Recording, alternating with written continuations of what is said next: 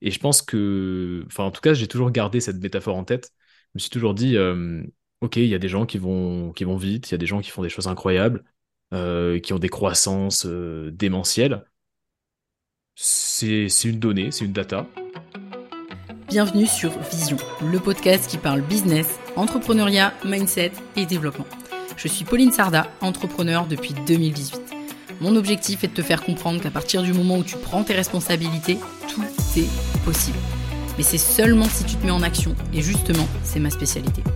Alors si tu veux construire et développer ton business tout en restant focus sur l'essentiel, tu es au bon endroit. Save the date pour un rendez-vous par semaine, seul au micro ou accompagné d'un ou plusieurs invités. On démarre maintenant avec l'épisode du jour.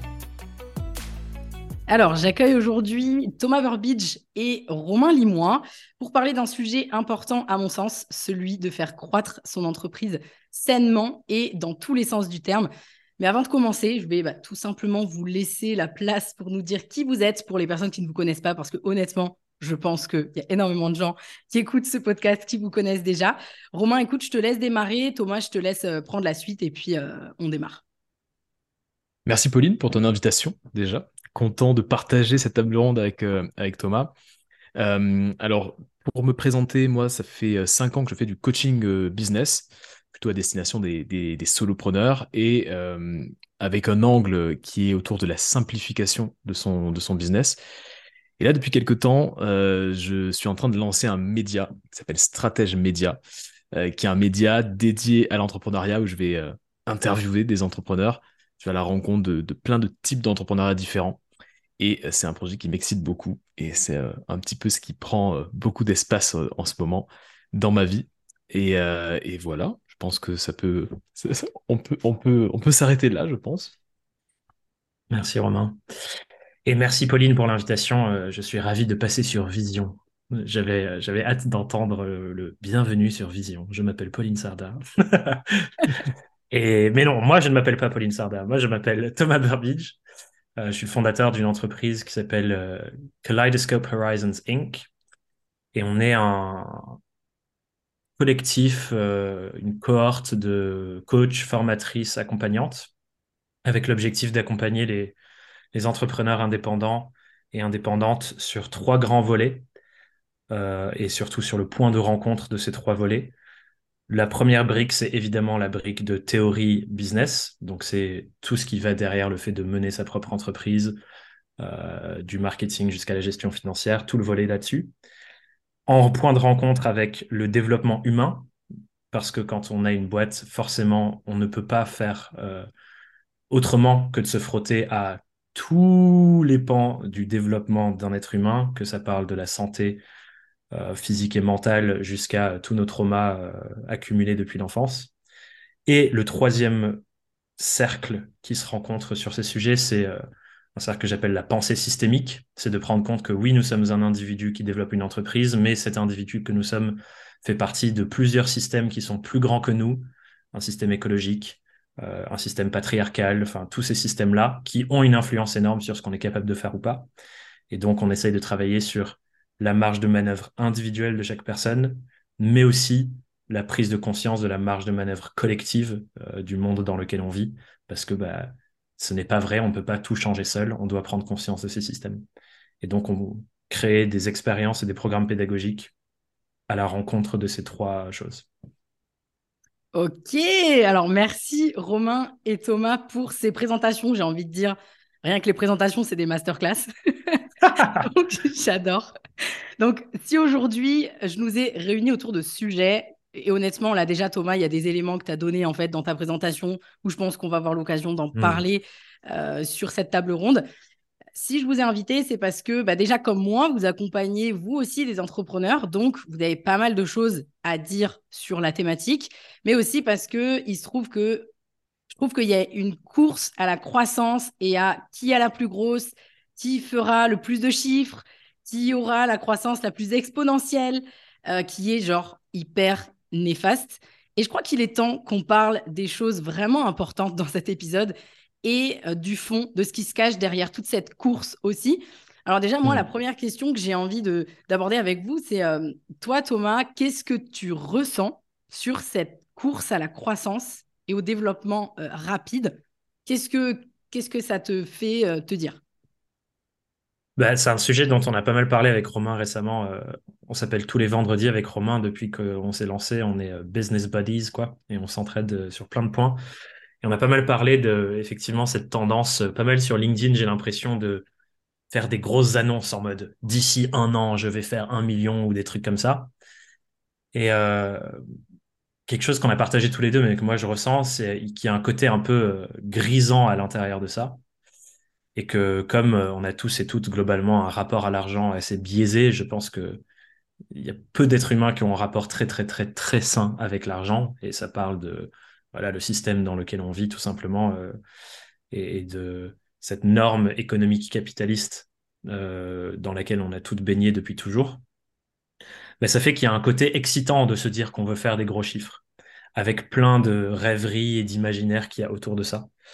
Et euh, du coup, même si la plupart du temps, moi, ça, ça m'influence et ça m'impacte euh, peu ou pas, il y a quand même ce côté où des fois, bah, on a tous nos schémas de comparaison qui se déclenchent et il y a une part de moi qui, mm. genre, qui s'affole un peu en mode putain, mais moi aussi, il faut que je grossisse plus vite, moi aussi, il faut que, moi aussi, il faut que, moi aussi, il faut que. Et, un truc dont je pense on parlera, et en tout cas dont, que je voulais apporter dans cet épisode, c'est la nuance entre la référence externe et la référence interne, qui est un truc qu'on travaille beaucoup en coaching, qui est de ne pas se laisser guider par uniquement la référence externe qui se projette sur nous de ce qu'on devrait faire, être et avoir. Et j'ai l'impression, en tout cas c'est l'histoire que je me raconte, que quand on court après euh, des gros chiffres, une des choses qui influence ça, c'est que c'est la référence externe de qui je devrais être pour être accueilli, pour être accepté, pour avoir une certaine reconnaissance, etc., qui est drivé par un, chiffre, plus que par euh, d'autres euh, d'autres critères. Quoi.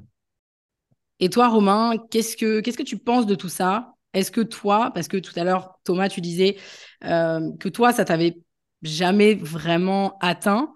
Est-ce que toi, Romain, cette comparaison, cette course à la croissance, ça t'atteint quelque part? Ou est-ce que ça t'a déjà atteint et peut-être ça t'atteint plus? Ouais, alors hyper intéressant euh, ce qu'a dit, euh, ce dit Thomas sur le fait qu'en fait, ce qui, euh, ce qui est problématique dans cette course à la croissance, c'est qu'on on a, on, va avoir plus de d'appétence, on va dire, à se, à se comparer effectivement. Et c'est plus ça, moi, qui m'a, qui a pu m'atteindre dans mon aventure entrepreneuriale, c'est que forcément, il y a cette exigence, cette, cette injonction, on va dire, à la croissance et euh, qui, euh, bah, qui te donne envie de te dire euh, et moi j'en suis où en fait mmh. par rapport à tout ça? J'en suis où? Mmh. et ça te permet de te placer un peu sur une sorte d'échelle imaginaire et, mmh. et, ça ça peut faire ça peut faire perdre beaucoup de temps en fait donc parce que j'ai toujours une image qui me qui me vient en tête quand quand on parle de comparaison c'est c'est l'image de quand tu vas faire un, un petit un petit running quand tu vas faire la course à pied euh, tu vas dans un parc, par exemple, et tu vas courir. Et là, tu as quelqu'un qui te dépasse à fond. et en fait, on peut avoir tendance à se dire, OK, cette personne-là est vraiment meilleure, etc. Euh, voilà, beaucoup plus de souffle, beaucoup plus de, de voilà, d'échauffement. Mais en réalité, tu sais pas euh, si cette personne, elle vient de démarrer. Tu hmm. sais pas si c'est pas quelqu'un qui est, sportif de haut niveau. et qui en fait fait ça pour et qui est payé pour faire ça tellement tellement, tellement il est fort euh, on sait rien en fait sur la personne qui nous dépasse, euh, qui semble nous dépasser. Et je pense que, enfin en tout cas, j'ai toujours gardé cette métaphore en tête. Je me suis toujours dit, euh, ok, il y a des gens qui vont, vite, il y a des gens qui font des choses incroyables, qui ont des croissances démentielles. C'est une donnée, c'est une data qui va m'inciter à me comparer, à me placer sur cette échelle imaginaire et il faut que je repense chaque fois à ce, à ce runner qui me dépasse, quoi. Ouais, euh, un petit peu ça. Pardon, vas-y. Je, voulais rebondir. Euh, tu disais, Pauline, que ça va être compliqué de ne pas se couper la parole et je pense que ça va être le cas. Euh, ça, ça, me parle de ouf et je veux rétablir la vérité, c'est que ça m'arrive, hein, ça m'arrive assez souvent en fait de tomber là-dedans. Quand je dis ça m'affecte peu, c'est que c'est pas des choses que j'ai l'impression qui me qui influencent mon comportement de manière durable. Mais on a tous et toutes des creux, je pense, où on tombe dans ces schémas de comparaison et je pense que de s'en défaire complètement, c'est irréaliste. Par contre, de savoir revenir à la référence interne quand on voit qu'on est sous ce, spectre-là, c'est important. Et en fait, je pense que ce qui se passe derrière, qu'est-ce qui se passe quand on se compare? On est en train de se poser la question de quelle est ma propre valeur. Et moi, quelque chose dont j'ai toujours été convaincu, notamment de par euh, le fait d'être tombé euh, très très vite et très très loin dans le développement personnel et d'avoir du coup été confronté à ce genre de choses, c'est qu'en fait, l'échelle financière, comme tu disais Romain, sur laquelle on se place, c'est une manière qui est assez simple euh, d'accoler ma valeur personnelle à quelque chose.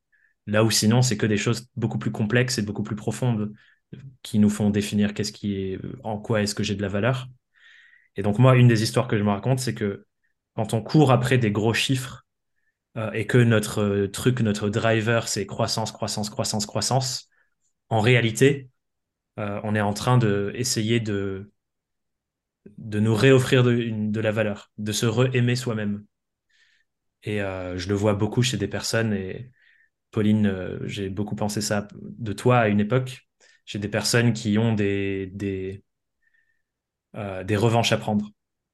Et que du coup, c'est le, le plus jeune Thomas, la plus jeune Pauline, le plus jeune Romain qui a vécu des trucs plus durs dans son passé, qui est en train d'essayer de corriger le tir et de montrer, mais en fait, j'ai de la valeur. En fait, je vaux quelque chose moi aussi. Et par le passé, euh, moi par exemple, souvent quand je tombe là-dedans, c'est le petit Thomas qui a été euh, méprisé, maltraité à l'école, au collège, qui veut prendre sa revanche et montrer, regardez là, vous êtes tous des ploucs maintenant, à rien branler de votre vie. Moi, j'ai une grosse boîte qui fait grave de thunes.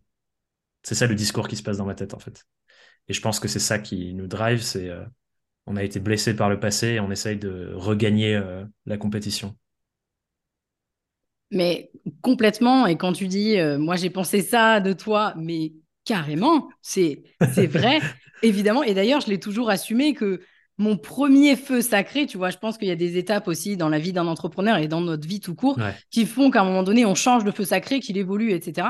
Mais mon premier feu sacré, c'était vraiment ça. C'était vraiment, je prends ma revanche et vous allez tous vous faire foutre, tu vois, l'air de dire.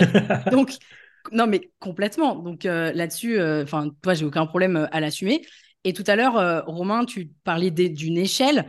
Et clairement, cette échelle-là, en fait, elle est, c'est jamais la bonne c'est jamais la bonne parce qu'on ne sait effectivement absolument pas ce qu'il se passe dans euh, la vie des autres, dans le business des autres, ni combien de temps ils ont travaillé pour en arriver là, ni euh, on ne connaît pas leurs expériences passées. Et d'ailleurs, j'en parlais l'autre jour sur Instagram où j'ai écrit quelque chose à ce propos. Et par exemple, ben moi, voilà, je fais de la boxe taille. Et c'est un petit peu comme si, ça fait deux ans et demi que je fais de la boxe taille, c'est un petit peu comme si je me comparais avec euh, les gars que je croise à la salle quand je vais voir mon coach et que je les vois en sparring et que je les vois se taper comme des oufs et que je me... Enfin, en fait, c'est juste pas possible que ça fait dix ans qu'ils font ça, qu'ils font de la compétition, que moi, j'en fais pas. en fait, c'est exactement la même chose pour, euh, mmh. bah, pour nos business, tout simplement. Mmh. Et après, tu parlais aussi, Romain, de data. Tu disais, bah ouais, effectivement. Ouais Mm. C'est une data. Mais du coup, moi, la question que j'ai envie de vous poser, c'est c'est quoi, du coup, vos data? Parce qu'en en fait, on a, chacun d'entre nous, on a nos propres data. C'est obligatoirement le cas. Puisque finalement, ça va dépendre au moment T dans notre vie, qu'est-ce qu'on valorise le plus? Et il y a des moments dans mm. notre vie où on va valoriser peut-être un peu plus l'argent, peut-être un moment la vie personnelle, peut-être un moment, euh, les temps off qu'on arrive à avoir tout en gagnant bien notre vie. Enfin, il y a plein de data en fait différentes. Hmm. Et euh, Romain, du coup, bah, c'est quoi un peu ces data pour toi? Hyper intéressant de, de souligner ce point-là, parce qu'en fait, effectivement, on, a, on a chacun des, des datas, euh, on va dire, différentes. je pense, en tout cas, c'est ma vision de, de la chose, mais une de mes croyances, c'est que la recherche euh, qui est la, plus, celle qui a le plus de valeur, c'est la recherche de l'équilibre. Euh, un équilibre un petit peu entre euh, à la fois bah, le fait que ton business aille bien, puis en même temps, quand au niveau perso ça aille bien, que ta santé ça, aille pas mal. Donc il y a, vraiment ce côté recherche de l'équilibre. Et en fait, en, en, préparant un peu ce podcast, qui est un peu sur la croissance et voilà, enfin tous ces sujets-là, et, je suis content qu'on parle de tout ça je me suis rendu compte que ce qui, ce qui comptait vraiment, finalement, c'était plutôt l'endurance, en fait. En fait, la croissance, euh, parfois, pour être endurant, il faut de la croissance. Une startup, typiquement, a besoin de croissance pour pouvoir durer dans, dans le temps. Mais parfois, pour être endurant, il faut pas forcément de croissance. Mm. Il faut de la stabilité, il faut euh, euh, mieux se connaître. euh, et, voilà. Et en fait, je pense que une des variables qui peut être intéressante, c'est OK, comment je peux faire pour euh, que mon entreprise soit plus endurante et que moi, dans mon entreprise, j'ai aussi cette résilience-là. Euh, et et- et c'est, ça, c'est une question qui, qui, à mon avis, euh, je pense qu'on va pas trop, on trouve pas la réponse à cette question tout de suite, quoi. Mais c'est une question qui mérite d'être posée, en tout cas. C'est drôle, Romain, j'allais j'allais dire la même chose. Trop Et ça illustre, j'ai participé en fin d'année dernière au, au mastermind de Live Mentor, animé par euh, Alex Dana. Et une des raisons pour lesquelles euh, Alexandre et Live Mentor voulaient faire un mastermind, c'était que la majorité des masterminds qu'on trouve sur le marché sont drivés par la croissance, alors que, ce que disait Alexandre dans la toute première séance de mastermind, c'est la mauvaise cible.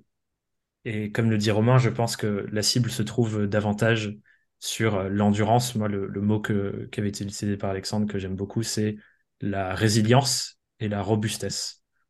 Et du coup, la toute première journée du mastermind, on a travaillé avec tout le groupe, donc on était une quarantaine, pour définir ce serait quoi, selon nous, les critères de robustesse d'une entreprise. Et pour ça, on est allé analyser euh, plein de boîtes qui sont là depuis euh, hyper longtemps, notamment l'exemple de ces entreprises japonaises qui sont millénaires, des boîtes qui, sont, qui existent depuis plus de 1000 ans. Euh, et c'est intéressant le Japon d'ailleurs parce que euh, euh, il y a des crises climatiques tout le temps avec des tornades, des tsunamis. C'est une ville, une, île qui prend cher. Mais il y a des boîtes qui durent plus de 1000 ans. Et un des critères pour les entreprises au Japon, notamment, c'était la trésorerie. C'est avoir une trésorerie suffisante pour, même en cas de crise, c'est-à-dire ton restaurant se prend une, une énorme vague d'un tsunami dans la gueule, tu as besoin de trésor pour reconstruire. Et ça, c'était un des critères du coup posés, mais il y en a plein d'autres. La santé mentale du fondateur en est un autre. Euh, la marge plutôt que le chiffre d'affaires, parce qu'on peut avoir une énorme croissance de chiffre d'affaires, mais pas de marge. Romain parlait des startups. La plupart des startups ont des croissances phénoménales pendant les 3, 4, 5 premières années, mais vivent euh, que des investissements extérieurs et ne sont jamais vraiment rentables. Euh, donc ça, je pense que c'est l'anti-exemple de ce qu'on vise nous quand on est indépendant, ne pas vivre comme une startup. Euh, et du coup, ouais, je pense la question c'est de se dire c'est quoi ma manière de définir la robustesse et la durabilité de mon entreprise et comment j'incarne ça dans la matière? Et un autre critère dont je veux absolument parler, euh, enfin, moi je pense que qui est la cible, c'est euh, l'impact qu'on a sur nos écosystèmes, autant les écosystèmes internes à la boîte comme notre équipe, que les écosystèmes externes comme euh, l'écosystème social, les, êtres humains qu'on impacte autour de nous, nos clients. euh, si je si j'ai un, resto dans une ville, ben, comment j'impacte le tissu social de cette ville euh, et aussi l'écosystème écologique évidemment. est-ce qu'on détruit l'espace sur lequel notre entreprise repose ou est-ce qu'on le nourrit? Et ça, je pense que c'est un critère de durabilité hyper important. Ouais, co- complètement. Euh, la notion d'endurance, ça me parle, euh, ça, me parle vraiment beaucoup. Je- en fait, j'avais jamais entendu ce terme-là dans ce, ce- ce- sur ce sujet-là, et je trouve que c'est hyper pertinent. Après, on met un petit peu ce qu'on veut derrière la croissance, et d'ailleurs, c'est marrant parce que là, tous les trois, on a des croissances, mais qui sont différentes. Oui. Et donc, justement, est-ce que vous, vous avez envie de faire croître votre entreprise? Et pourquoi Et pourquoi avec un grand P Mais du coup, qu'est-ce que vous entendez derrière la croissance de votre entreprise? En fait, ce que je la question que je me pose, c'est qu'effectivement, il y a, plein, plein, plein de significations différentes dans, croissance. Euh, je pense que ce qui est important, c'est de développer son entreprise dans le sens où euh, euh, notre objectif, c'est de régler un problème sur un marché. Alors, comment faire pour régler au mieux ce problème? Euh, et le régler de manière euh, durable Euh, Mm. Donc, d'être endurant dans le fait de régler un problème sur un marché. Peut-être en régler plusieurs, etc. Donc, c'est, c'est, pour moi, c'est ça, finalement, c'est le- développer son entreprise, c'est, c'est indispensable. Je pense qu'il faut, faut, être clair avec ça. Et dans croissance, ce qu'on peut mettre derrière aussi, c'est ça peut être la, la croissance en termes d'audience. Combien de personnes voilà, te suis. ça peut être la croissance en termes de, en termes de, d'effectifs, de, moyens. Donc en fait, je pense que pour répondre à ta question, moi de mon côté, évidemment j'ai envie de faire croître mon entreprise, j'ai envie de la développer. pourquoi? Ça c'est une question, tu vois, qui, qui touche un peu à. J'adore le, Start with Why, tu sais, de, Simon Sinek. Hmm. Ce que j'aime bien avec le pourquoi, c'est qu'il y a, il y a deux styles de pourquoi. Il y a le pourquoi qui est altruiste, c'est-à-dire, je veux euh, effectivement euh, sauver, sauver le monde, entre guillemets, tu vois, ce genre de, choses-là. Puis il y a des pourquoi qui sont un peu égoïstes, et là, on, retouche un peu à ce que tu as dit, euh, Thomas, sur, sur la revanche. La revanche, ce genre de, de, pourquoi-là. et donc, Ouais, je, je, tu vois, le, le, en tout cas, ouais, pour répondre à ta question, évidemment que j'ai envie de faire, de faire croître mon entreprise et, euh, et ouais. Bah, moi, pendant un moment, je dirais jusqu'à jusqu'à il y a encore une bonne année, cette course à la croissance, elle m'a un peu, euh, franchement, elle m'a buté quoi. Elle, elle, mmh, elle, elle mmh. m'a buté parce que c'est, en fait, c'était pas, c'était pas le, le bon, euh, c'était pas le bon pourquoi parce qu'on veut mmh. toujours plus, toujours plus, toujours plus. Et ça jamais. Hein. Bah non, ça s'arrête jamais, exactement. Et moi, en tout cas, personnellement, la croissance de mon entreprise via le message que je veux transmettre m'est tellement plus important que le reste. Mais ça, il m'a mmh. fallu du temps pour le comprendre. Et d'ailleurs, euh, ça m'est venu encore plus confirmer que c'était vraiment ce why-là qui me, qui, me drivait dans ma croissance. C'est quand j'ai eu, euh, j'ai été contactée pour un TEDx. Et donc là, ça a été encore plus. Je me suis posé la question à ce moment-là, OK, si tu devais choisir entre transmettre ton message ou faire de l'argent, clairement, c'est transmettre mon message. Même si, je mmh. grossis le truc évidemment, mais même si euh, j'ai moins d'argent. Mmh. Et donc, la croissance d'une entreprise, du coup, on parlait tout à l'heure de ce qu'on valorise. Moi, aujourd'hui, oui, bien sûr, c'est important. J'ai une entreprise, j'ai une équipe, je dois payer tout le monde. Ça va payer aussi une partie de mon style de vie sur le why un peu plus personnel. Mais c'est plus important pour moi aujourd'hui, le why de pourquoi je fais les choses, vraiment pourquoi je me lève le matin, plutôt que l'argent qu'il y a derrière. Et donc, mm. du coup, toi, Thomas, t'en es où par rapport à toutes ces questions aussi? Bah, je pense que tu posais la question de la définition de la croissance. Je pense que ce que les gens entendent en premier en association avec ce mot, c'est euh, la croissance financière. Donc c'est en gros que euh, notre entreprise génère plus de, revenus, plus de chiffre d'affaires. Et je pense que l'erreur la plus commune qui est faite, c'est de voir l'argent comme la fin plutôt que le moyen. Tu en as parlé là en disant que il y a une phase de ta vie où l'argent était la fin, il fallait croître à tout prix. Puis la prise de conscience que, OK, cette croissance n'est que au service de quelque chose de plus important qui est le moyen, l'argent est le moyen de diffuser ton message. Et quand on consolide ces deux choses, bah, on se dit, bon, bah, les moyens de quoi, du coup? Et c'est ça la vraie question, en fait. Et Romain le disait, euh, une entreprise existe pour résoudre un problème euh, dans le monde, tout en nous offrant pour nous, en tant qu'être humain, euh, ce qu'on a envie de vivre. Et, et, nous, dans notre accompagnement, il y a un peu ce questionnement qui, ressemble euh, de part et d'autre à la pyramide de Maslow, mais il y a une part pour soi. Et je pense que c'est, euh, on a tous et toutes ça quand on se lance dans cette aventure, au moins de l'indépendance, de se dire, il y a des raisons très personnelles. Et, du coup, moi, je parle de la quête de transformation personnelle. J'ai envie de déménager, j'ai envie de euh, ne plus subir les violences que je subis dans l'entreprise dans laquelle je suis actuellement, etc., etc. Donc, on veut transformer sa propre vie grâce à notre entreprise. Puis une fois que ça c'est fait et qu'on a plus ou moins l'équilibre de vie qu'on cherchait, bah l'argent devient les moyens de quoi d'autre.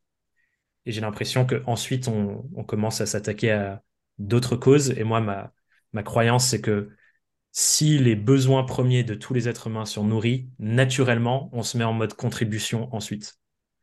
Dès lors que tous nos besoins primaires sont comblés, l'état naturel de l'être humain, c'est de vouloir contribuer aux autres. Et du coup, c'est là où les deux autres euh, quêtes de transformation dont, on parle dans notre accompagnement, qui sont la quête de transformation client, qu'est-ce que j'ai vraiment envie d'apporter aux gens que j'aide et qui vont venir me suivre dans l'aventure, et qu'est-ce que j'ai envie d'offrir comme trace dans le monde que je traverse pendant mes 80 à 100 ans sur Terre. Et c'est là où je parlais de l'impact sur les écosystèmes autour de nous. Et, euh, et du coup, évidemment, j'ai envie de faire croître mon entreprise, mais d'une manière qui me permet de vivre en cohérence avec ce que je veux vivre dans ma quête de transformation personnelle, ce que je veux offrir dans la quête de transformation que j'offre à mes clients et la trace que je veux laisser dans le monde qui m'entoure. Et si ma croissance va à l'encontre de l'un de ces trois facteurs, bah, je veux plus croître. Et je pense qu'un super exemple, c'est, euh, euh, en tout cas dans ce que je valorise comme étant les causes importantes de notre monde, comme l'écologie par exemple, il y a des boîtes qui ont une croissance fulgurante, comme Total ces dernières années, euh, qui a des bénéfices records, des redistributions de dividendes incroyables aux actionnaires, mais qui a un impact social, sociétal, environnemental de pire en pire. En tout cas, à l'encontre de ce que la science dit qu'on devrait faire par rapport à ces enjeux-là. Et pour moi, c'est euh, l'argent est la fin et n'est pas un moyen. Et c'est ça le problème pour moi. C'est vrai que tu vois, sur le sujet de, de Total et de toutes ces entreprises-là, souvent ce que je me dis, c'est que euh, les solopreneurs, les indépendants, euh, les, les, TPE, on n'a pas forcément, on n'a pas forcément ce, en fait, on pense qu'on n'a pas énormément d'impact par rapport à un total, par rapport à une grosse boîte comme ça. Et ce que j'aime bien avec ce que dit Thomas, c'est qu'en fait, euh, il nous invite un peu à nous, à nous questionner quand même sur notre, sur notre impact à notre échelle, quoi.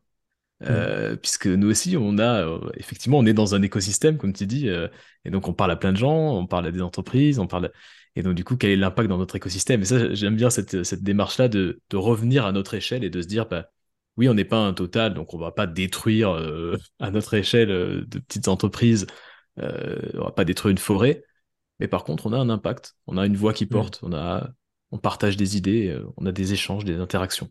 C'est assez intéressant de prendre ce recul-là. Mais en fait, ce qui se passe, c'est que c'est un bouleversement philosophique. Aurélien Barraud parle de ça, il dit qu'on a besoin d'une révolution philosophique, euh, en plus d'une révolution écologique, parce qu'en fait, c'est ça qui se joue, c'est avec quelle philosophie de vie et une philosophie entrepreneuriale j'opère chaque jour, et Total, c'est ça aussi. C'est des personnes qui achètent une philosophie de développement d'entreprise ou alors qu'ils la subissent sans faire de bruit. Donc les gens qui sont salariés là-bas, qui savent très bien ce qui se passe, bah, quelque part, ils ont décidé qu'ils allaient subir la philosophie de développement de la boîte plutôt que de se battre contre. Ce qui est OK. Et il y a plein de raisons pour lesquelles je comprends. Ces êtres humains sont des êtres humains qui font de leur mieux avec leurs moyens. Je suis pas en train de dire que c'est des sauvages et des personnes à, à défoncer. Mais c'est ça qui est effectivement, à mon sens, intéressant, c'est de se dire bah, quelle philosophie j'incarne dans le développement et la croissance de mon entreprise. Et cette philosophie de là, chaque être humain qui l'incarne un peu plus de jour en jour, bah, ça fait des, des effets de masse critique qui un jour peuvent faire changer la donne, d'autant plus si on le médiatise, comme tu dis, parce que euh, les médias, c'est euh, une puissance de diffusion euh, depuis toujours, quoi. Ouais, complètement. Et puis en plus, les petits impacts, que tu parlais de petits impacts tout à l'heure, Romain, les petits impacts d'aujourd'hui sont les grands impacts de demain, en fait. Donc c'est vraiment, euh, on pourrait parler de toute façon de ça pendant euh, des heures sur, euh, sur l'impact qu'on a, etc. Mais comment, selon vous, du coup, les entrepreneurs qui nous écoutent là, par exemple, comment, selon vous, ils peuvent s'assurer euh, qui sont sur la bonne voie, sur le bon chemin, qui s'écoutent vraiment et qui sont pas en train d'écouter les ambitions des autres. Parce que mm. sur les réseaux sociaux particulièrement, on est beaucoup trop drivé potentiellement, en tout cas, par les ambitions des autres. Et je sais, moi, par exemple, que euh, j'en parle souvent, souvent les gens me demandent, mais comment tu fais pour être aussi focus? Enfin voilà, on me pose souvent cette question-là. En fait, j'explique que je réduis tout simplement la friction. C'est-à-dire que je ne suis pas un, sur, un surhumain qui arrive à rester focus et imperturbable. Si j'arrive à rester focus et imperturbable, c'est parce que je, me, je, ne me frotte pas à la friction. Et qu'est-ce que j'appelle ça Par exemple, on parle des réseaux sociaux. Bah, tout simplement, toutes les personnes qui me renvoient quelque chose de négatif ou qui me font me comparer négativement ou qui m'influencent négativement, bah, soit déjà, premièrement, et c'est normal, je ne les suis pas sur les réseaux sociaux, premier élément. Ou alors, deuxième chose, je, ça m'arrive, des gens que j'aime beaucoup aussi, ça m'arrive régulièrement parfois, à certains moments où j'ai pas besoin de ça dans mon business ou même dans les réflexions que j'ai à ce moment-là, de les mettre en sourdine. Comme ça, je choisis le moment où hmm. je veux me frotter à cette friction potentiel. Mm. Mais sur- tu vois, sur le fait de, de faire gaffe de pas prendre la vision des autres, de pas être- de pas trop s'inspirer de la vision des autres, j'avoue que ma réflexion a évolué sur le sujet parce que j'ai lu un livre qui s'appelle Wanting de Luke Burgess qui parle de désir mimétique. Et en fait, l'être humain est euh, par nature euh, un être de désir qui désire ce que veulent, ce que désirent les autres, grosso modo. On, on- on se regarde les uns les autres et on, et voilà, on a envie euh, d'acheter ce qu'achète notre voisin, on a envie de s'habiller comme la personne qui est en bas de la rue, euh, on a envie de manger, enfin bref, on est des êtres mimétiques. Et donc, ça m'a fait penser à un autre, un autre sujet, c'est, euh, je crois que c'était, euh, je me demande si c'est pas Paul McCartney qui disait ça ou quelque chose comme ça, quelqu'un des, des- des Beatles, qui disait qu'au début, bah, t'es obligé un peu de t'inspirer des autres. Mm. Euh, et, et donc tu, tu t'écoutes de la musique euh, dans, dans le milieu musical, ça, t'écoutes un peu la musique des autres, tu, tu répètes, tu, tu, tu copies un petit peu, et puis ensuite, euh, petit à petit, tu mets ta, ta touche. Et je pense que pour la vision, mine de rien, si vraiment on s'écoute, c'est, exactement la même chose. C'est-à-dire qu'au début, on se dit, moi aussi, je veux atteindre ces résultats. Moi aussi, je veux euh, Mm. partir. euh, Avant le Covid, tout le monde voulait partir à Bali, par exemple. Moi aussi, je veux partir à Bali pour euh, créer mon business. Je veux être euh, digital nomade, je veux faire de la van life, je veux faire tous ces trucs-là. Parce qu'en fait, il y a un désir mimétique. C'est comme ça. On Mm. on n'y peut rien. Et en fait, petit à petit, euh, bah, on, on atteint ce que, ce qu'on désire vraiment, euh, peut-être plus aligné avec qui on est euh, réellement. Mais je pense qu'au début, c'est pas grave en fait. Si on se rend compte qu'on a, qu'on qu'on a exactement le même désir que, que tout le monde, ben c'est pas grave parce qu'en fait, ça va évoluer un petit peu. Je pense que lutter directement en disant non, non, moi je suis quelqu'un de singulier, je, je dois avoir une vision différente, je dois avoir vraiment une aspiration différente, lutter dès le début, dès le début des premières années de son, son activité contre ça, je pense, ça paraît en tout cas, en tout cas contre-productif parce que c'est pas aligné avec notre, notre bah, qui, qui on est en tant qu'être humain, quoi. Donc Mhm. l'histoire du désir mimétique, euh, en tout cas, ça joue pour ça, pour la vision. De- En tout cas, c'est mon avis subjectif. Mm. C'est, j'ai tellement de choses que j'ai envie de dire, c'est, c'est dur de, j'essaye de centraliser ma pensée dans des schémas simples à comprendre, mais je vais recommencer par ce que je disais tout à l'heure sur euh, la référence externe et la référence interne, qui sont deux modes opératoires qu'on a en tant qu'être humain et les deux sont importants. La référence externe, c'est je me réfère à l'extérieur comme un repère pour m'aider à guider comment je vis, mes comportements, les décisions que je prends. Et ça, c'est utile dans le sens de ce que disait Romain, c'est que on a toutes et tous besoin quelque part de rôle modèles, de gens qui nous inspirent pour telle et telle chose, parce que ça nous renvoie des, choses qui nous apprennent à mieux nous, permettre de mieux nous connaître. Et euh, Tony Robbins, qui m'a pas mal influencé à différents endroits, même s'il y a plein de choses euh, avec lesquelles je suis pas d'accord dans son travail, mais une des choses que je trouve vachement intéressante, c'est de dire que bah, on a ce truc mimétique de quand je veux faire quelque chose, la meilleure manière de réussir à le faire, c'est trouver quelqu'un qui l'a déjà fait, comprendre leur stratégie, comprendre leur approche, comprendre la manière dont ils l'ont fait, et quelque part, essayer de comprendre comment cette personne elle a fait pour partir de où j'en suis aujourd'hui à où elle, elle en est. Et ça, c'est hyper utile de faire ça. Et donc, quelque part, se calquer sur les autres, ça nous permet de nous mettre en mouvement.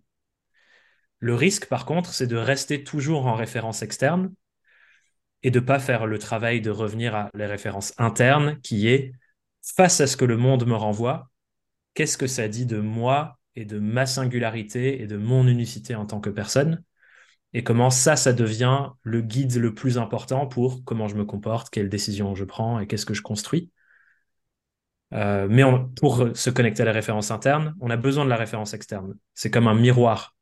Et en fait, je pense que la pratique à développer, c'est de se dire, le monde extérieur est là et me sert, mais c'est un miroir qui me permet de mieux regarder à l'intérieur.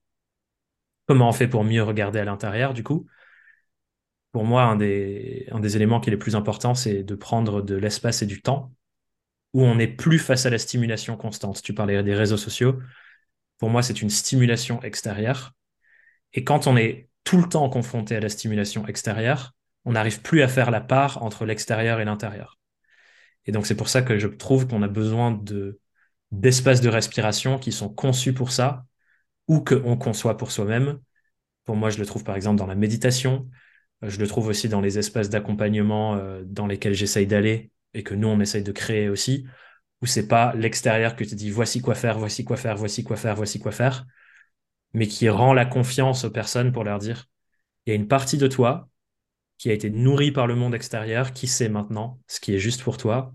Et l'idée, c'est de t'offrir un espace et un cheminement pour te reconnecter à ça. Donc je pense que il faut trouver ces, pratiques qui nous permettent de prendre l'extérieur, mais revenir à l'intérieur et se dire, OK, ma référence interne me fait aller vers où maintenant qu'elle a été nourrie par l'extérieur quand même? Je sais plus ce que c'était la question de base, mais... Euh, il y a un truc que, il y a un truc que je voudrais rajouter euh, sur ce que tu as dit, euh, Thomas, qui me paraît, c'est trop bien, trop intéressant, cette histoire de revenir à l'intérieur. En fait, c'est ça. Je pense que ce qui, ce, ce qu'on ce qu'on a du mal à faire aussi, c'est à la fois on est inspiré par l'extérieur, mais on va pas forcément agir dans la matière, on va dire, pour copier réellement l'extérieur. C'est-à-dire qu'on peut beaucoup s'inspirer, consommer énormément en se disant c'est génial, moi, c'est vraiment ce type d'entrepreneuriat-là que je veux, etc. Sans vraiment agir, sans vraiment passer à l'action. Et euh, je regardais Gladiator dernièrement. Et dans Gladiator, il y a une phrase que j'avais jamais compris jusque-là.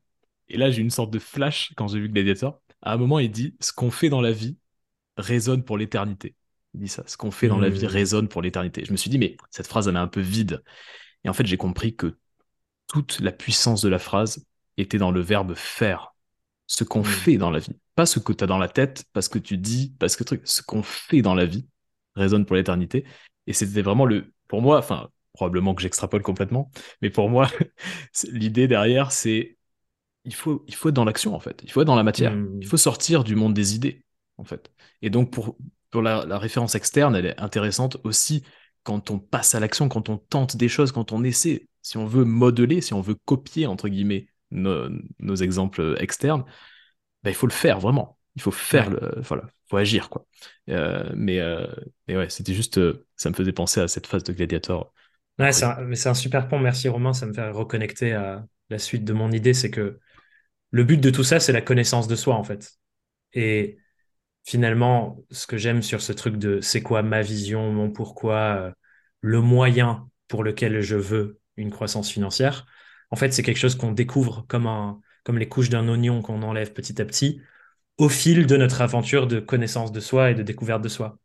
Et ça, ça passe par tellement de choses, mais notamment par le fait d'être accompagné pardon, par des personnes qui peuvent nous guider dans ces pérégrinations internes, euh, voilà, moi je pense qu'on devrait tous et toutes avoir un petit thérapeute euh, sur notre épaule euh, qui nous accompagne dans ce genre de choses, parce qu'on a des prises de conscience. Ah d'accord, en fait, ce, après quoi je cours, c'est la revanche que Thomas de 11 ans veut prendre sur la vie. Ah waouh, ok. Et ça, ça nous aide à nous connaître, et c'est pour ça qu'on a besoin de la référence externe, mais revenir souvent à l'intérieur, c'est j'apprends à me connaître plus. Et c'est ça qui me permet ensuite d'aller refléter qui je suis. Euh, est-ce que je veux contribuer à partir de qui je suis Et j'ai checké la question que tu as posée de, base, Pauline, c'est comment on fait pour s'assurer de être bien dans notre vision et, notre pourquoi plutôt que dans celui d'un autre. Donc là, on a dit plein de choses intéressantes, mais je voulais aussi parler de revenir sur ces critères qu'on a définis, les critères de résilience, de robustesse. Je pense qu'il faut une multiplicité de critères euh, qui nous guident et auxquels on peut se référer, comme euh, cette pratique que je pense on, doit toutes développer à un moment donné, qui est toutes les semaines, je regarde les indicateurs euh, qui montrent la santé de mon entreprise. Certains indicateurs seront financiers, c'est génial, mais je pense qu'il nous en faut d'autres, comme par exemple sur notre santé mentale. Une note, comment je me sens. Nous, dans les bilans euh, qu'on fait faire à nos clients et que je fais avec la boîte, la première question de tout bilan, c'est comment tu te sens à la fin de cette semaine, à la fin de ce mois, à la fin de ce trimestre? C'est quoi les sensations et les ressentis que tu as de ce que tu viens de vivre? Et qu'est-ce que ça, ça t'informe sur la santé de la boîte ou les projets que tu as fait, etc. Et je trouve que ça, c'est un, indicateur qu'on oublie trop souvent, mais auquel il faut vraiment revenir. Comment je me sens dans mon corps, comment je me sens dans ma tête, c'est quoi le niveau de bruit intellectuel qui est là ou pas? Et ça, je pense, c'est des indicateurs qu'on peut poser qui nous aident à nous réaligner dans les moments où on se perd un peu dans la course à l'argent. Quoi. Mais j'ai l'impression que, honnêtement, les, les indicateurs internes, comme tu les appelles, je pense que c'est les. C'est peut-être. S'il devait y avoir un seul indicateur, en fait, ce serait peut-être celui-là. Tu vois, je, je, hmm. pense sincèrement. Mais encore faut-il. Euh, savoir s'écouter, justement. Et ça, c'est pas toujours facile. Tu vois, je pense à moi, par exemple. Moi, j'arrive pas toujours à m'écouter. Je vais toujours être dans la, dans, dans la détermination, dans l'action. Tu parlais d'action tout à l'heure, Romain. Voilà. Donc, des fois, effectivement, c'est pas toujours facile de s'écouter. Mais est-ce qu'on pourrait dire que, pour résumer un peu l'échange qu'on vient d'avoir autour de cette question, est-ce que ce serait, c'est OK de ne pas forcément savoir tout de suite si on est sur le bon chemin parce qu'on va l'apprendre justement? Avec le parcours de, entrepreneurial finalement. Parce que je parlais tout à l'heure, euh, ben, on change de feu sacré, on évolue, mais en fait, on, vient sur ce sujet-là. C'est on évolue, on grandit. Et clairement, alors je ne sais pas vous, mais moi, pour moi, l'aventure entrepreneuriale est la plus grande thérapie ever. Parce qu'en fait, on apprend tellement de choses sur nous, sur euh, quand on mmh. plus. là, moi, par exemple, en ce moment, euh, j'ai quelques soucis managériaux et j'ai pas de problème à le dire. Et le management, c'est tellement lié à nous et à comment, euh, comment justement la, la, petite fille que j'étais, etc., etc. Et il y a tellement de choses qui sont liées. Euh, mmh. qui sont liées à ça. Donc bref, moi aussi, je divague complet, mais euh, est-ce qu'on pourrait dire c'est OK de ne pas savoir tout de suite parce que de toute façon, au départ, on a forcément besoin de s'inspirer. Tu parlais tout à l'heure de l'effet l'effet mimétique. Et ouais, est-ce qu'on pourrait résumer à ça c'est dur de résumer, hein, mais pour que les gens, qu'est-ce qu'ils peuvent retenir de euh, OK, bah du coup, comment je fais concrètement pour savoir? On ne sait jamais. C'est impossible d'avoir 100% de certitude sur voilà, c'est ça ma quête, c'est ça la raison pour laquelle je suis sur Terre. Ça, ça n'existe pas en fait.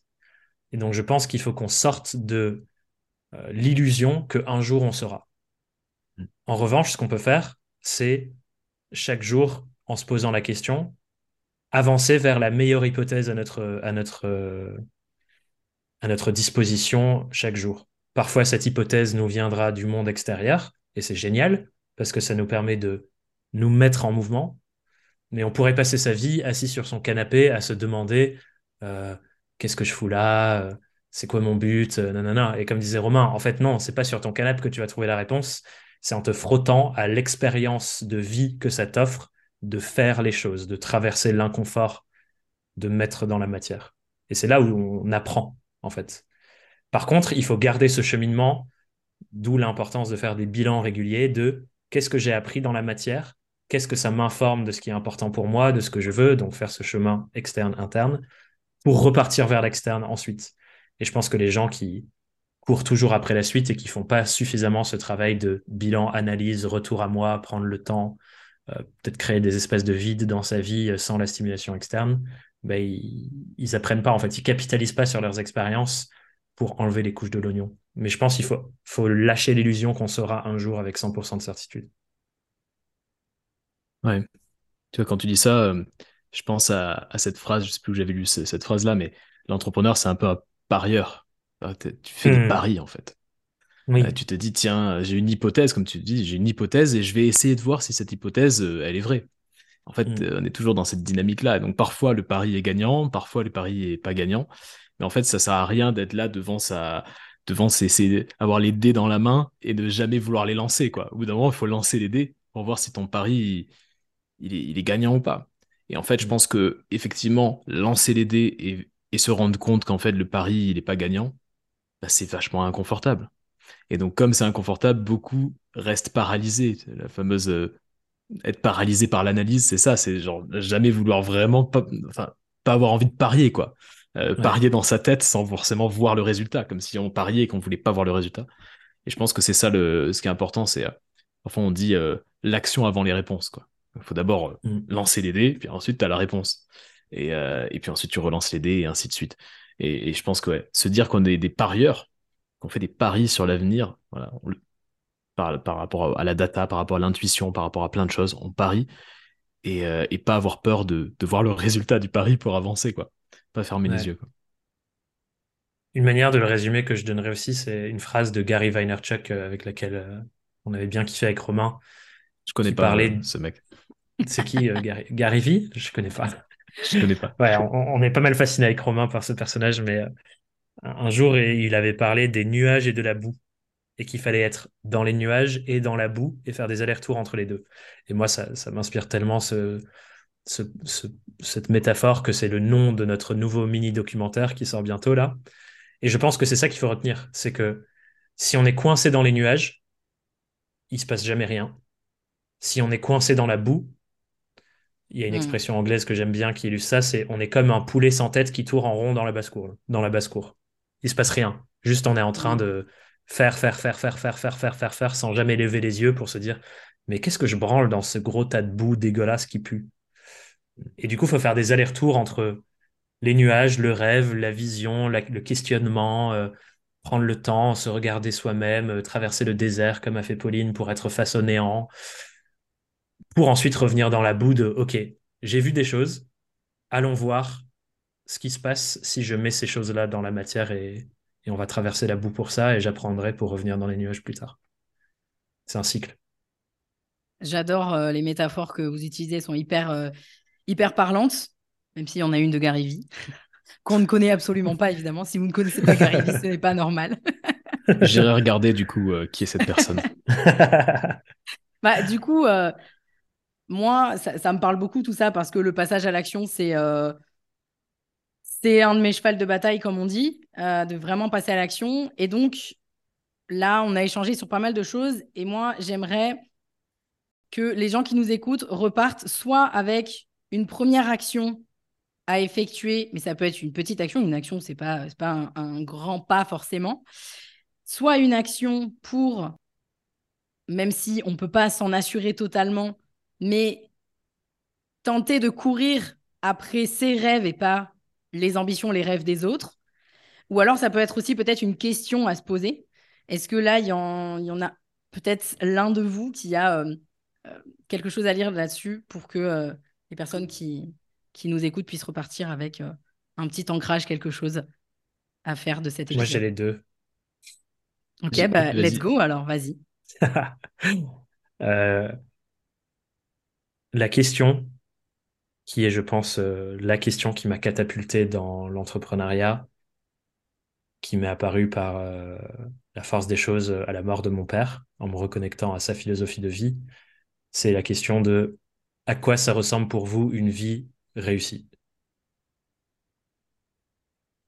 Et on est, comme disait tout à l'heure Romain, des êtres conditionnés et influençables.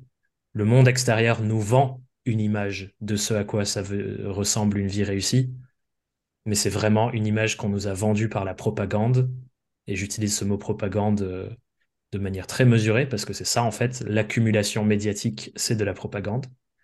Donc, beaucoup de nos désirs et de nos rêves sont en fait seulement le résultat de propagande. Donc, il faut vraiment se poser cette question de manière honnête. Si je fais abstraction de ce qu'on m'a vendu comme vision d'une vie bien réussie, ça ressemble à quoi pour de vrai, pour moi, une vie réussie? Et je propose de passer la main à Romain. et je donnerai l'exercice que j'ai en tête après. On se fait un ping-pong, Romain, ça te va? Euh, Allez, ping-pong, nickel. Euh, tu vois, la, la question, euh, un peu dans la même veine, mais la question qui, qui moi, me, me hante un peu, à vrai dire, c'est. je crois que c'était Jeff Bezos qui, qui, avait sorti cette question-là. bon, je sais pas si c'est vraiment lui, mais en tout cas, on lui prête cette question. C'est. Qu'est-ce qui ne va pas changer dans hmm. dix ans, en fait? Qu'est-ce qui ne changera pas dans dix ans? Parce qu'en fait, on, le, on lui avait posé la question euh, qu'est-ce qui, euh, euh, qu'est-ce qui changera dans dix ans? Quel va être le futur? Et en fait, lui, il avait répondu la question que je me pose, c'est qu'est-ce qui ne changera pas dans dix ans? Et en fait, je pense que c'est une question qui est vraiment liée au sujet de l'endurance. Quand on, a, quand on trouve des réponses à mmh. cette question, qui sont souvent liées à l'humain, à la chaleur humaine, aux relations, à des choses comme ça qui sont intemporelles, on, se met, on va dire, on, se met en pole position pour être bien endurant et pour, euh, pour avoir une certaine robustesse justement dans notre, dans notre business. Donc, qu'est-ce qui, posez-vous la question, voilà, qu'est-ce qui dans votre business, dans votre vie, qu'est-ce qui ne va pas changer dans 10 ans? Qui sera vraiment exactement pareil. Et donc, qu'est-ce que, sur quoi vous, il vous faut investir dès maintenant, quoi, en fait? Hmm. Je te laisse euh, ton petit exercice, euh, Thomas. Ouais, je sais pas si Pauline a peur qu'on assomme les gens avec euh, trop de questions et trop d'exos, mais. Euh, J'ai une action concrète à proposer si jamais. Non, non, c'est hyper intéressant justement. Je finis toujours le podcast sur euh, une action ou une question, voilà, quelque chose euh, d'activable. Donc euh, vas-y, let's go. Moi, je dirais si pour que quand dans les moments où on sent qu'on se fait tirailler par la vision des autres et ainsi de suite, comment on fait pour se réaligner Et je pense qu'un exercice qui est chouette pour ça, c'est ce qu'on a dit sur les critères. Donc, je vous invite à prendre un temps pour définir c'est quoi les critères auxquels j'ai envie de me référer qui vont me dire que mon entreprise est en bonne santé. Et par extension, vous-même, du coup. Donc, un exemple, ça peut être euh, une note sur 10 de comment je me sens dans ma santé mentale. Euh, un autre, ça peut être euh, ce qu'on appelle en anglais le runway. Le runway, c'est pendant combien de mois est-ce que je peux survivre si à partir de demain, je ne génère plus aucun chiffre d'affaires? Et se dire, mon objectif, c'est pas tant de faire croître mon chiffre d'affaires, mais c'est avoir une note de santé mentale toujours à 7, entre 7 et 8 sur 10, avoir un runway toujours supérieur à 4 mois. Enfin, on peut redéfinir des critères comme ça pour que quand on est face au bruit du monde extérieur, on vient, on se fait, OK, petite analyse de mes critères de, bonne santé euh, entrepreneuriale et personnelle. On fait l'analyse et ça, ça nous aide à nous réancrer sur ce qui est important. Donc prenez le temps de définir ces critères-là pour vous. Vous pouvez en avoir cinq, par exemple, et comment les mesurer. Et faites-vous un petit rituel euh, tous les mois, tous les trimestres à vous de définir. Bah écoute, je pense que c'est, euh, je pense que c'est une super idée. Et typiquement pour pour le, le ressenti, tu vois, mental, je pense que c'est quelque chose que moi je fais pas et que du coup, grâce à toi, Thomas, je vais faire et je vais euh, implémenter euh, très rapidement. Romain, est-ce que tu veux ajouter quelque chose? Petite, euh, Petit cas pratique à faire tout de suite pour justement pas perdre de vue. quand, on a, quand on a une vision et quand on est en train, par exemple, je sais pas, de, développer un podcast, par exemple, et que parfois on peut perdre un peu de vue le pourquoi. Pourquoi on fait ce podcast? Pourquoi on, vraiment, on est sur cette voie-là? Ce qui peut être bien, c'est de se créer un petit dossier sur Notion ou un petit dossier sur son téléphone où on va regrouper les mots doux, on va dire, de, euh, de toutes les mmh. personnes qui nous ont soutenus euh, sur ce chemin-là.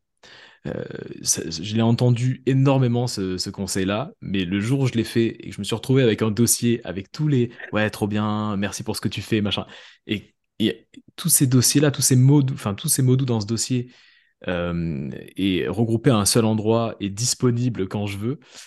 Bah, comme par hasard, quand on perd un peu la vision, quand on perd un peu le pourquoi, on reclique sur ce dossier et on se dit ah oui d'accord. En fait, ce que je le fais pour cette audience, je le fais pour les gens, je le fais pour aider mes clients. Euh, mmh. et, ça compte ça. Et je pense que voilà, on a, on a tort de sous-estimer ce genre de petits, euh, de, de, de, petits cas pratiques parce que euh, bah, parce qu'en fait ça fonctionne bien, ça, ça marche bien. Donc voilà, créez-vous un dossier euh, modou pour fortifier votre vision. Carrément. Moi, c'est quelque chose que je fais. Toi aussi, peut-être Thomas, je t'ai vu hocher la, la tête. Ouais, je l'ai pas en, en pratique finalement. J'ai pas le dossier avec les captures d'écran et tout. Mais par contre, moi, ce que je m'évertue à créer, c'est effectivement des objets d'ancrage euh, qui sont par exemple un texte avec une musique associée. Euh, les documentaires qu'on fait sur notre programme Surf, c'est un peu ça aussi. C'est un super outil de com, mais pour moi et pour les participantes, je le regarde et je suis de nouveau dans le séminaire en train de vivre le, kiff que c'est l'amour que c'est. Donc, euh, moi, ça s'ancre différemment que ce dossier-là, mais je sais que j'ai beaucoup de clientes pour qui euh, ce dossier des mots doux et des témoignages et des mhm. gens qui nous font des preuves d'amour, euh, c'est hyper puissant, quoi. Ouais, ça peut se faire de plein de, plein de manières différentes. Moi, c'est pareil, j'ai une vidéo sur, euh, sur la journée avec nos clients et c'est vrai que quand je la regarde, moi, j'ai toutes les émotions qui, qui reviennent bah de cette journée. Et donc, c'est sûr que ça, c'est c'est hyper fort, hyper puissant, justement, pour, pour le why, pour tous les sujets finalement dont on a parlé aujourd'hui. Écoutez, on arrive à la fin déjà de cet épisode. Franchement, on aurait pu, je pense, parler encore pendant facile une heure de plus, puisque je le dis pour les personnes qui nous écoutent, typiquement avec Romain, on se fait des calls régulièrement et je crois qu'à chaque fois, ça fait rarement moins de deux heures. Ouais, ouais. Clairement, c'est tout le temps au moins deux heures. On se bloque deux heures quasiment dans l'agenda. exactement. Euh, donc j'espère euh, que euh, vous allez repartir avec plein d'éléments de cet épisode. Je vous remercie infiniment, euh, Romain et Thomas, pour votre temps, euh, pour, euh, j'ai envie de dire, cette masterclass, parce que franchement, il y a plein, plein, plein de, de pépites dans cet épisode et je suis super contente de l'avoir partagé avec vous. Donc, je vous remercie infiniment et puis je vous dis à très vite. Yes. Merci, Merci à toi, Pauline. À Bye. Merci à toi d'avoir suivi cet épisode. Si tu l'as apprécié, je t'invite à me laisser un avis 5 étoiles sur la plateforme d'écoute sur laquelle tu te trouves ou mieux encore, à le partager à quelqu'un de ton entourage qui aurait selon toi besoin de l'écouter.